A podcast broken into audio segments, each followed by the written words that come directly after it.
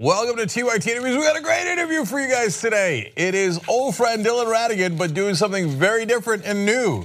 Running for Congress, New York's 21st District. Mr. Ratigan, perhaps soon Congressman Ratigan. Uh, great to have you on the program. Nice to be here. How are you? Uh, I'm great. I'm great, brother. So uh, Dylan, of course, uh, hosted his own show on MSNBC. We were on together. In fact, Dylan uh, gave me my first break uh, on MSNBC uh, when when he let me co-host for him uh, or fill in host for him. Uh, he also I, had, I, I, also taught people how to say your name. yeah, which was another huge break. That was big, big. Uh, Dylan has hosted the Young Turks. Dylan was a TYT contributor until he uh, announced that he's running for uh, this seat. He was, if you don't know though, this is really interesting. He's also started Fast Money and Closing Bell uh, for CNBC. A lot of people have forgotten that, but that's those are two huge shows for CNBC that Dylan started, and he was the global managing editor for corporate finance at Bloomberg. Um, and and one of the most interesting cats I know. Um, so no mention of what about the what about the veteran farming? What about oh, the veterans check? Yeah, let alone the past five years, man. Let alone Helical. Uh, and and, uh, and and we've talked about that on air before as well.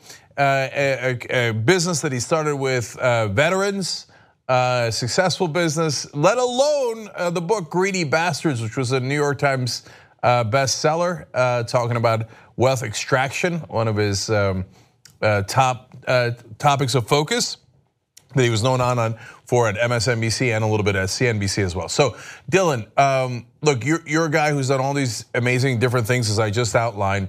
Uh, why run for Congress?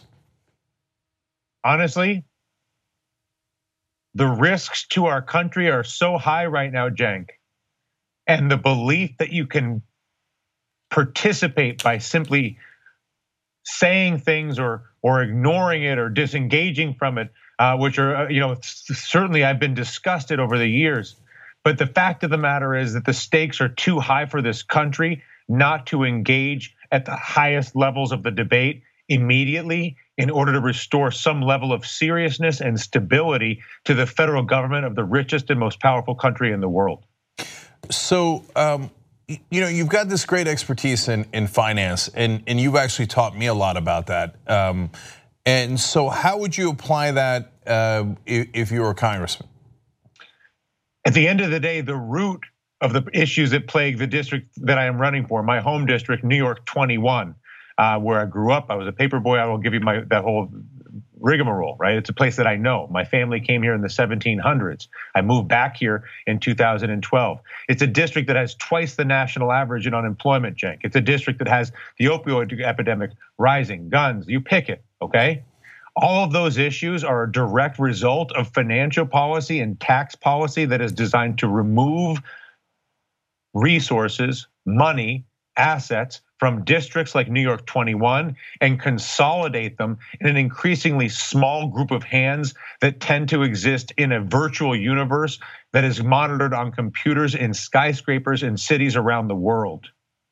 As a congressman for a district like New York 21, which has twice the national average unemployment, which has a dependency on Medicare, Medicaid, all these fundamental assets. I am obviously going to use my financial expertise to drive debate on both banking and tax policy to drive investment in the rural districts of America that are not absent talented labor, they're not absent ambition, they're absent the resources to support the opportunities for the folks that are here so that kids like myself who grew up in districts like this don't have to leave to this for the cities Cenk in search of opportunity. Yep. Uh, and so, uh, of course, what a lot of people are focusing on is that this is a classically Republican district. It has been for a long time. Briefly under Obama, it went to Democratic hands. Uh, and Obama did win the district 52-46 in 2012, but Trump won it 54-40 in 2016. So that's a 14 point lead there for Trump. Now he's had big leads in districts where the Democrats have won easily now in these special elections that we've seen. So obviously things can change. But at least uh, Stefanik, who is the current congresswoman there, Stefanik, Stefanik, sorry, um, is has got a, a, war chest of 1.2 million dollars. So uh, how do you how do you beat her in a Republican district like that? Well, again, there's a misperception of a quote unquote Republican district. Uh, this is a district that is, is, is really a um, more anti-establishment district. This is a district that was a Bernie Trump district, and and they weren't given the opportunity to vote for Bernie. So, given the choice between the ultimate establishment candidate and Donald Trump, they chose Donald Trump. That's not a preference for Donald Trump. That's an outright rejection of the establishment. There is no one who has done more, certainly publicly, uh, around the ideas and and recognition of the issues with the establishment than I have uh, and my ability to connect not only with the Democrats in this district, uh, but with the independents and the Republicans transcends, uh, excuse me, uh, party identities. This is not a partisan issue. You're dealing with a career politician who is an incumbent who has a job based on a gerrymandered district that she was placed into uh, out of a career that was born in college in Washington, D.C. I couldn't ask for a more appealing opponent in a general election than a career politician who has never done anything in their lives other than take what was given to them by the establishment in a gerrymandered district. This is something that the independents, Republicans, and Democrats all resent because they do they know for a fact that they're being manipulated for their votes in order to empower the consolidation of resources and, and influence inside of the establishment, in this case of the Republican Party. And I believe I'm confident that that somebody who is truly from the district, who was born and raised in this district, which is not something that the incumbent could obviously say, uh, is something that will be extremely appealing not only in the, in the Democratic Party but to independents and Republicans. And the reception that I've received uh, so far from independents and Republicans to, to my candidacy, because they know how strong my values and integrity have been in fighting and in identifying the corruption and rigging of our political systems, is extremely appealing to uh, a broad section of the electorate, not just the Democratic Party. So, Dylan, I, I know you grew up middle class and rose up out of nowhere. I, I, I know the story of how you came up and wound up at Bloomberg, et cetera. Uh, but you know, when people look at it from the outside, they say, well, now this guy uh, had three different TV shows, a New York Times bestselling book, et cetera. And I think the natural question they might ask is, why are you against the establishment? You easily could have been a part of the establishment. Uh, you were right there. You were in it for a long time. So why the anger or the frustration or the antipathy towards the establishment? I guess when you look at where I came from, and you again, it's not just the family. Uh, you know, raised by a single mother who worked at Essex County Mental Health uh, up here in New York 21 for much of her career, and as somebody who believed in the possibility of the American dream based on the merit of the accumulation of your efforts. Uh, so to realize uh, that the that the opportunity for people to actually do that is a lie, or is at least uh, being the barriers to to pursuing that path are being cultivated every day by the government and the financial system was deeply offensive to me. I, I, I guess I learned a, a, great sense of justice and equality uh, growing up in this part of the world, and I really was a believer uh, in the American way, in the in the you know truth, justice, and the American way in the most classical sense. Remember, I was eight years old, Cenk, when we beat the Russians in Lake Placid. I mean, that's one of the most inspiring moments uh, in this country's history, and certainly in my own childhood.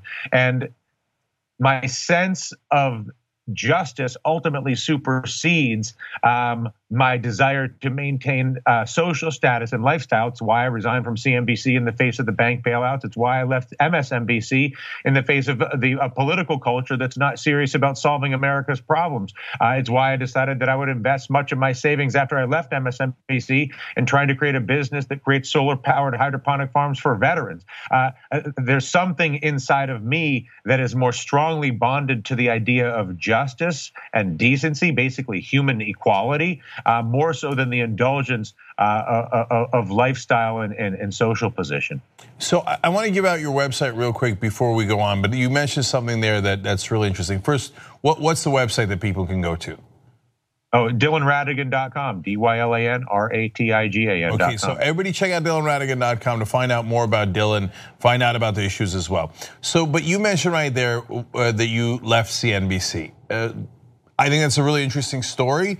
Uh, do you want to share uh, with people why, why you left CNBC at the time that you did? Well, again, up until the financial crisis, I was really a firm believer in the idea that we lived in a meritocracy uh, where good ideas attracted money and resources, and money and resources went to those ideas to solve problems for people. And it wasn't a perfect system by any stretch, but that basically was the system that we had. When the bank bailouts happened with no strings attached, which became literally the largest theft and cover up in American history, it became obvious that we did not live in a meritocracy, that we did not have a system that was based in investing uh, money and resources into our society, but rather we had a small group of people who were in control of a financial system that maybe it needed to be bailed out based on what had occurred, but to bail it out with no strings attached was such an egregious breach of the basic trust between the people and the government uh, that I felt no choice but to point that out, uh, which I did uh, ad nauseum every night on Fast Money up until the point where I resigned. I mean, base, I, I don't know how else to say it to you. At the end of the day, I'm a believer in meritocracy and opportunity and equality in this country, at least equal opportunity in this country. And it was such an obvious breach of that specific uh, principle, which is a foundational American principle, uh, that it, it, felt wrong for me to, to remain in that job, sitting in Times Square talking about money. Uh, pretending that what just happened wasn't the largest theft and cover up in the history of, uh, of this country. Why does CNBC not want you to say that stuff? I would say that there was not I was there was no support for the message that I was bringing, and rather the support was for blaming uh, homeowners or blaming politicians, uh, as opposed to understanding that there was plenty of blame to go around, whether it was the borrowers, the politicians, or the bankers. The issue was not who was to blame for the problem. The issue was that the once the problem had been revealed, rather than changing the system to prevent its perpetuation They've simplified the banks, and under Barack Obama and a Democratic Congress passed a financial uh, reform bill that instead of solving the problem or putting anything in place to prevent it from happening again, rather created a direct connection between the Federal Reserve and the banks to ensure that if it, anytime there's further distress, there's never the humiliation of having to go to the Congress to ask for money because they created a legal bypass of the people in order to guarantee direct access to the finan- to the to the Federal Reserve to keep the banks afloat. So that is a very large topic. I don't know if we've got time for it tonight, but it, it really is a revelation. And, and, and again, you're the one who, who uh, taught me that in a lot of ways about how now they just get the money from the Federal Reserve. I think that that's a disaster in the making. The, the, they're basically secret bailouts that have been happening for the last decade. And, and pointing that out, you know, it, it cost. Uh, and that was the Democrats who did it. That's right. Barack Obama and a Democratic Party majority did that. Yeah, and and uh, and people would get mad at me when when I pointed that out. Uh, but sad day. It, reality is reality, and and and it doesn't. Reality is not partisan, right? Um, and uh, so. Uh, in fact, you talk about it. Let's talk about that for a sense. You said that uh, it made sense to you that that people in your district and, and a lot of places in the country wanted to go for Bernie Sanders or Donald Trump because Hillary Clinton, Barack Obama, and George W. Bush had become detached from the American people. What do you mean by that?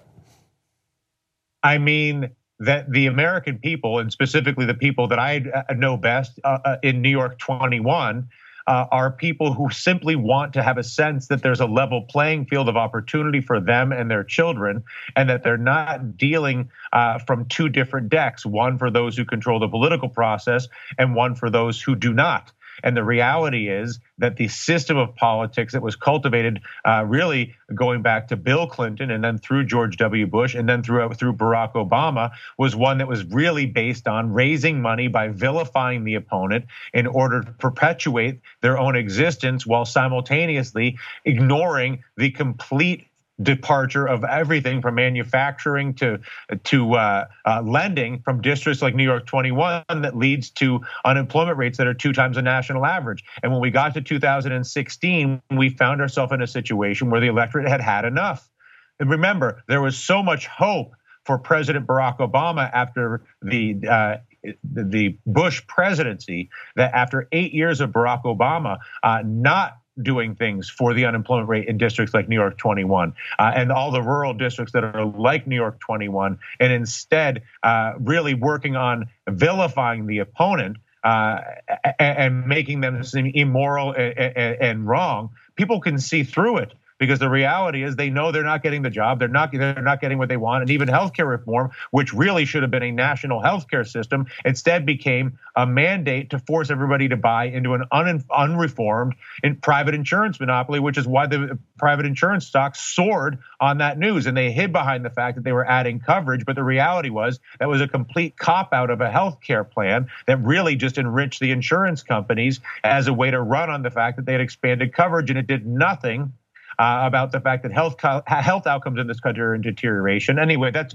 I can give you a thousand anecdotes, but the bottom line is there it, enough was enough. And so when Bernie Sanders and Donald Trump came into the room, they were the two people that knew that enough was enough. And they were the two people that were speaking directly to people about the fact that enough is enough. And instead of uh, allowing uh, Senator Sanders uh, a, a, more equal playing field to uh, to offer up his candidacy from the Democratic line, it was obvious that the system inside the Democratic Party was working against him, and that's something that further alienated the population in districts like New York 21 to the point. There's here's here's how I'll say this to you. There's a, if you Google the ultimatum game the ultimatum game is a game where one person has power and the other person doesn't. Okay.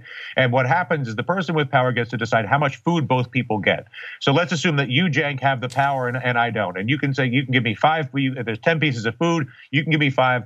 I, you keep five. If you do that, I'm like, wow, Cenk's a great guy. Now, my only option in this game is to either accept the food that you give me or decide that nobody gets any food and we both starve. Now, when it goes to six to four in the game, now I'm, I don't think you're such a good guy, but I, I'll still take the four pieces of food. It goes to seven to three in the game. I really don't think very much of you, but I'll take the three pieces of food. But when you get to eight to two, where you're giving one portion of the population basically nothing, and keeping eight pieces of whatever it is, and this you M and M's or whatever we want to use, it doesn't matter what it could be money, doesn't matter what it is.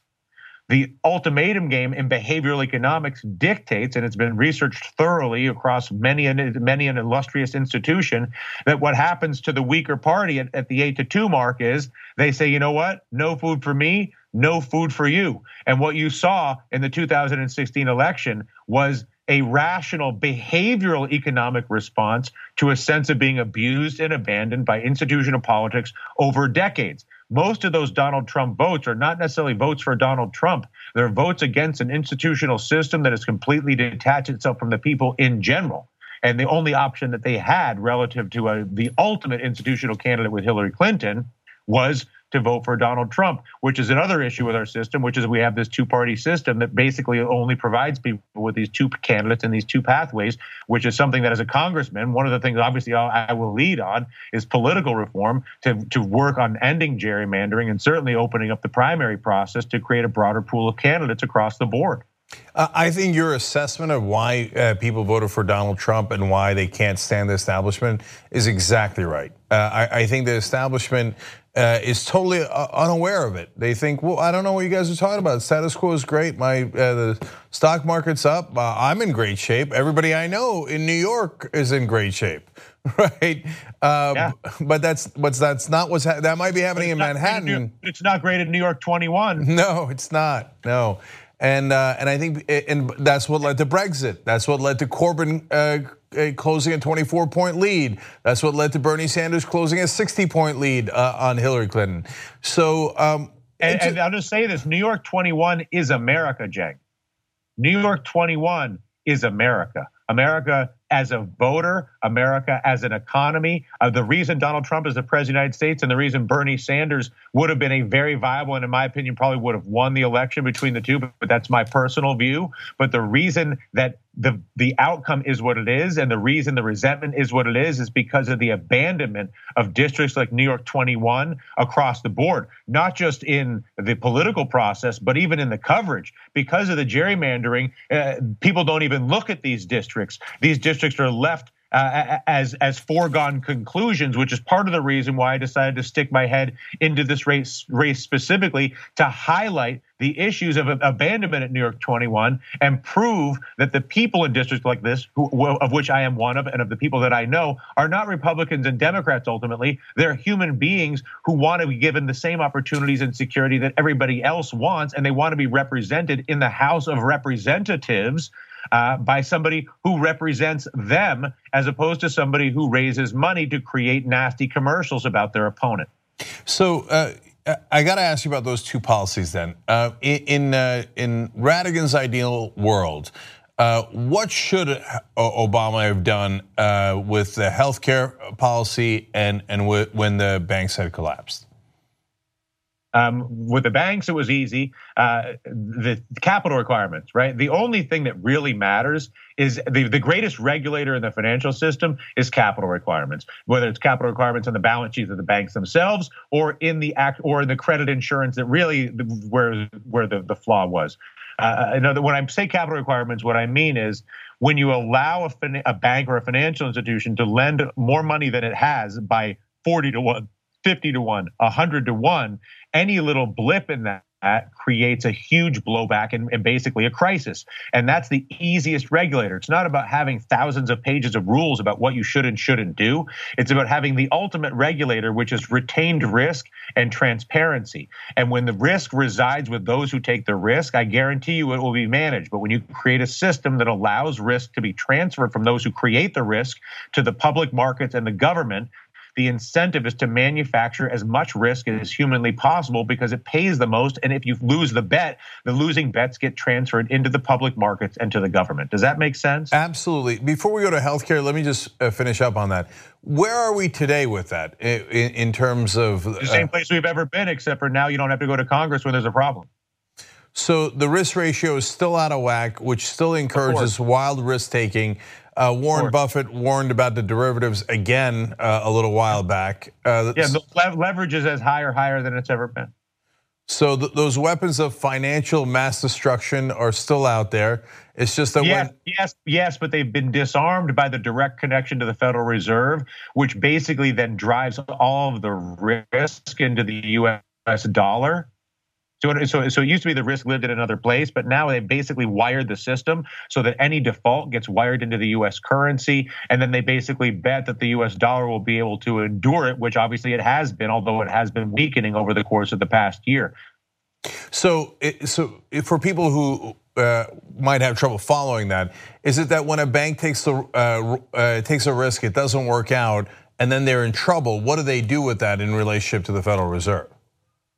So the, again, any issues that the bank has uh, are resolved with the Federal Reserve by virtue of the Federal Reserve's capacity to manage system- systematically significant financial institutions. And then the Federal Reserve manages risk to systematically significant financial institutions by printing money. And the, and the Federal Reserve can print money at any d- denomination or volume that it wants uh, because uh, the US dollar ultimately endures it. In other words, the dollar doesn't decline in value when we make more dollars because the dollar is valued relative to the euro and the yen, uh, as opposed to on some sort of a fundamental or empirical basis. It's a relative valuation. Yep. Okay. So that disaster waits for us, unless there are good people in Congress who no, perhaps no. can uh, help us avoid it. Sure. Uh, and then on health. I mean, I would say, this. No, go ahead. I'm sorry. I don't. We'll, we'll leave that one for now. Okay. No, no. Now you got me curious. Why? is the disaster perhaps not ahead? What, what that, no, what that disaster looks like is a collapse or decline in the U.S. dollar, and that can play out in a couple different ways. Uh, right now, we're seeing an orderly decline in the U.S. dollar, uh, which is certainly preferable to what happened to the British pound or the Mexican peso, and so. Uh, no matter what the risk is, and no matter how guilty or how wrong somebody is, it's it, I, my hope and my effort, certainly as a candidate for Congress and as a congressman from New York 21, ultimately, is to ensure, even though there may be culpability, that whatever the liabilities are are managed in an orderly way, and that there's an ability to navigate that process. We're going to a world that is ultimately prosperous and full of all sorts of abundance and solutions. It's just a matter of navigating this period of risk in a way that allows us uh, to endure as little pain as possible, which requires a level of compassion and understanding that is um, going to be uh, the, the, central uh, to managing the amount of pain that we're exposed to. Okay, and and healthcare. What would you have done on healthcare? First of all, healthcare is. How do I say this? I'm going to say I'm going to start here. Okay, there's two issues with healthcare. One is the secure, security and access, to the current system. That's number one. And number two is does what we're paying for create health? We know that what we're paying for, whether it's a public healthcare system or a private healthcare system, is not creating health. Our health outcomes, health outcomes in places like New York 21, which is America, health outcomes are in decline. We pay more and we have less healthy human beings. So, my first issue with the healthcare debate is we're talking about who's going to pay for a system that's really expensive and gives us lousy outcomes. But I can't really afford to indulge in that conversation when the fundamental sense of security and access is at stake. People cannot talk about optimizing a system when they feel that their very well being in their life is at risk based on simply accessing the system. So, what should they have done? Exactly the same thing that they should have done with the bailouts. You do the bailout and then you install capital requirements and you reform the system. What, what should you do with the healthcare system? You transfer it to a national to a public healthcare system, which is the rational economic system to fund any healthcare system in the world, but you only you do it with strings attached that force a shift in the way the money is spent away from sick care and into all the abundant preventative measures that are available uh, and, and widely available as solutions in our society. And there, and, and again, to shift the expense from the private or the public sector or provide any benefit or policy to that system, to that healthcare system, without assigning the strings that drive towards better health outcomes is just as reckless as bailing out the banks with no strings attached. All right, and then I wanted to ask you uh, one more important question. Before you get to Stefanik, uh, you you've got a significant Democratic primary on your hands uh, with a lot of people in the field and good people in the field. So, Very. Yeah. So um, why should people vote for you in the Democratic primary? Uh, really very simple. Um, I, the fact of the matter is that the unemployment rate is twice the national average.